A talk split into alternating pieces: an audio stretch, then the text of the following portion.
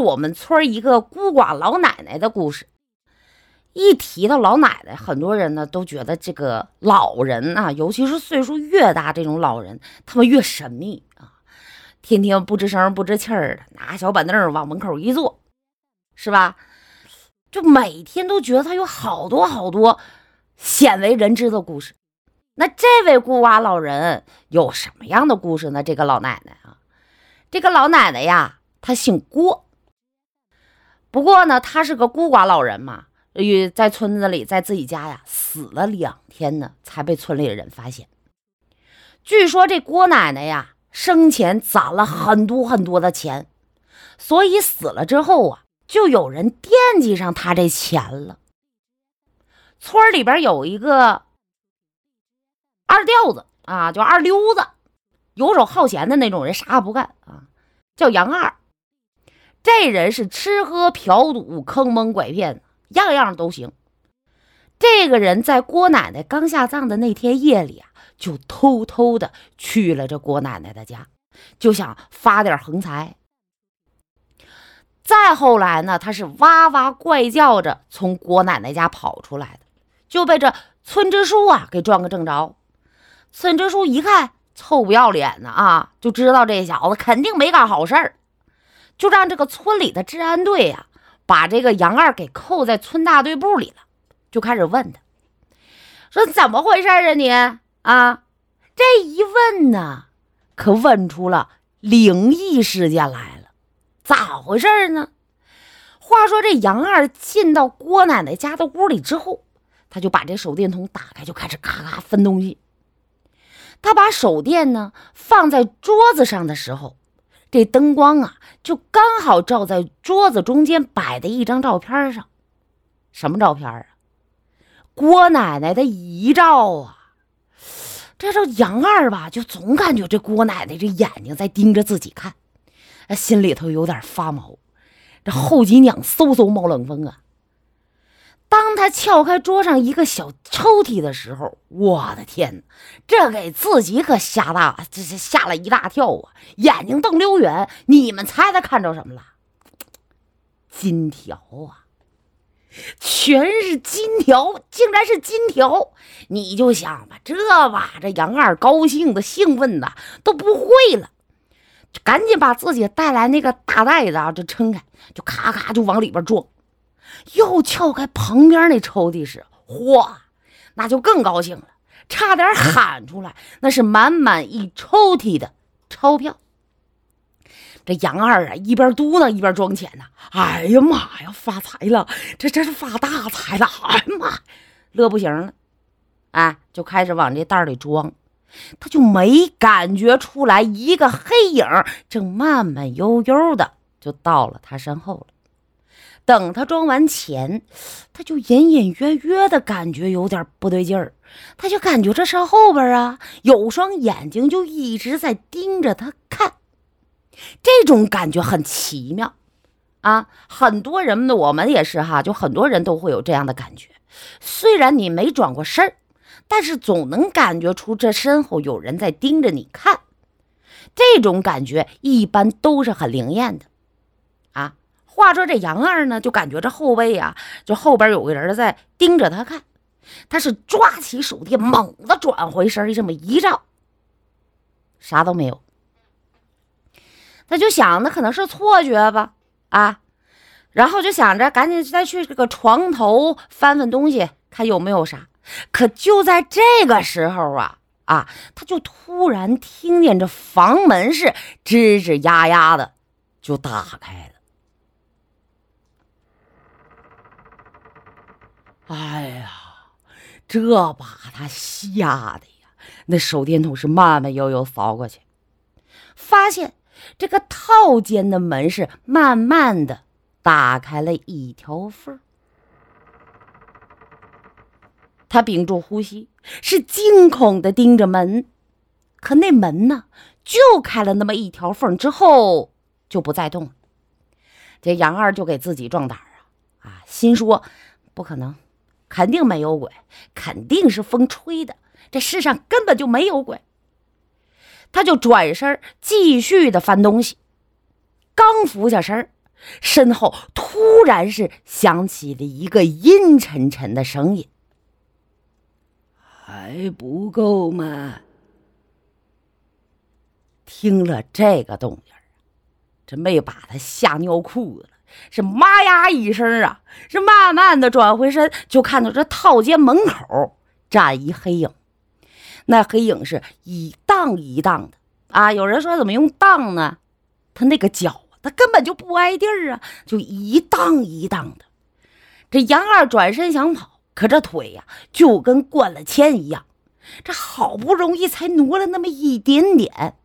当杨二啊终于挪出房子的时候，就开始哇哇怪叫，并撒腿跑上了村街。村治安队很快就让杨二招供了，他说自己是准备偷东西的。不想呢，就碰到了郭老太太的鬼魂，都快被吓死了。治安队觉着这小子肯定是撒谎，什么鬼啊神儿，净胡勾八扯，哪有这事儿啊？接着就问他：“你都偷了啥呀？”他说：“呀，他没想到这郭老太太这么有钱呢，金条和钱他偷了一包。”说着，他就指着桌子上那袋子说：“那都在那里边了。”村主任呢，就拉开袋子去看，看完之后啊，就说：“杨二，哎，你是不是做梦呢？啊，你你没事，你偷这些零碎干啥？你有病吧？”杨二莫名其妙的他说：“我咋的了？”就站起身，就往这袋子里一看，哼，哪有什么金条和钱呢？这袋里啊，都是什么螺丝钉啊、碎布条啊、破鞋垫啊什么的。把这个杨二吓得退几步，就指着袋鼠：“滚滚滚滚啊！就就就那郭老太太搞的鬼，给给鬼！”治安队呢就觉着这杨二啊就是胡说八道，但是村支书却不这么认为。他就观察这杨二的神情，他觉得这杨二不像是装的，而且不是受到了惊吓，他也不会大呼小叫的从郭老太太家冲出来。当天晚上。治安队和村支书就教育了杨二一番，就不让他呀回家了。谁知道第二天，这杨二竟然死在了家里。他呢，死状非常的奇怪，缩在墙角，那眼睛是惊恐的睁得老大，双手呢还自己卡在自己的脖子上。经过法医鉴定，竟然他是。他竟然是自己把自己给掐死的，这也太怪了吧！啊，自己能把自己给掐死？杨二啊是个光棍儿，死的时候啊四十多岁了，无儿无女，他最后呢只能让一个侄子为他守灵送终。由于杨二平时在村里这名声不大好，所以啊他这一死，村里人呢还挺乐呵的。这出殡前的一天晚上，那天晚上啊，这帮那些帮忙的村民呢，就在这个灵棚前呢，就搁那打扑克。杨二的侄子呢，就坐在屋里的棺材前面打瞌睡。大家正在玩儿突然就听见这屋里是通通通响了几下，接着杨二的侄子蹦着呀，蹦着啊，就从这个就从这屋子里就冲出来，那脸儿啊吓煞白呀。胡乱就喊着：“ 闹鬼了，闹鬼了，闹鬼了！”那村里人就问问：“这是咋的了？”他侄子就说：“那棺材里呀，通通通的响。”这村里有的人就说：“哎呦，这杨二别是又活了吧？”大家伙就赶紧打开棺材盖去看，一开棺，一下都吓傻了。杨二入棺前给和尚的眼睛又是大大的睁着，而且右手是斜斜上抬，食指往左边指着。村民这一摸也没气儿啊，早就死的透透的。于是是帮他合上眼，放平胳膊，又把这棺材盖给合上。经过这么一闹腾啊，这杨二的侄子是死活不守灵了。村民们呢，就聚集了十几个人，就在这灵棚下边打牌，一边还能起到守灵的效果。啊，话说呀，他们重新开始打牌不到半个小时，这棺材又响了。这次啊，这村民可有点发毛了，就嘀咕：“这是干啥呀？这不是真要复活了吧？要不喊那个冉娃他爹过来看看？冉娃他爹谁呀？没错啊，就是我爹啊！要喊我爸村医说过来看看。于是就有人是飞快的去喊我爸，喊来之后打开盖子，让我爸给看看这人是不是真要复活了呀？这我爸一看呢，杨二是暴睁双目，右手就抬起来就往左走，左边那么指着，反正挺吓人的。我爸简单检查一番，就说不可能，这杨二的尸斑都起了，除非他变成僵尸想复活，根本不可能。可是那怎么会这样呢？死不瞑目，难道还有什么未了的心愿？我们那儿啊有个说法，说死不瞑目的人草草下葬就会变成厉鬼，祸害整个村子。这村里的人一边议论纷纷，都在那猜说这个杨二啊究竟是为啥会这个样子呢？有人就说了：“哎，是不是没娶上老婆子不甘心呢？” 哎呀，那咋整啊？那再给他扎个老婆给烧了？这么一句话，把大伙都都都这个逗乐了。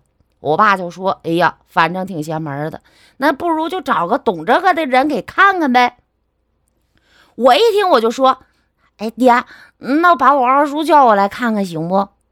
大家一听都赞成啊，说：“你把你二叔拉来看看，说不定还真能找到原因呢。”于是乎。我就去请我二叔的大家。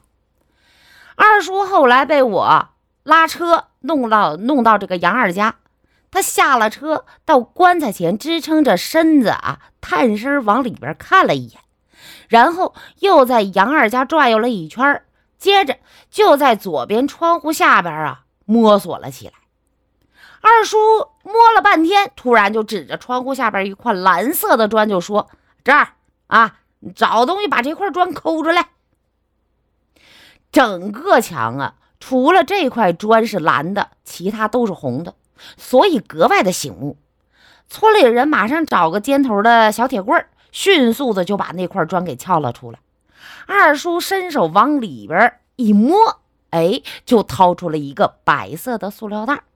解开之后，拿出一个红色的小布包，又解开小红包之后，一张。定期存折露了出来，二叔一看，哟呵，整整两万块。这村里人一一看呢，议论纷纷，说：“哎呦，这杨二平时看着穷的叮当乱响的，这竟然还有存折呢！哎呀，不简单呐！”当然，这存折呢，自然就归杨二的侄子给保存了。行了，把杨二的眼合上，手放平。这小子不能闹了。二叔说完，就让我送他回去。杨二的侄子一听高兴啊，这是白得两万块钱是吧？那是兴奋的不行啊，赶紧拎起几个酒瓶子和一条烟，还有一条猪肉啊，就放在了这个架子车上啊，放在了我送我二叔回去的车上。杨二呢，后来就是再也真的没有再闹腾啊，而且是顺顺利利的就下了葬。好了，这样的一个关于死不瞑目的故事哈，咱们就先讲到这儿，咱们稍事休息哈。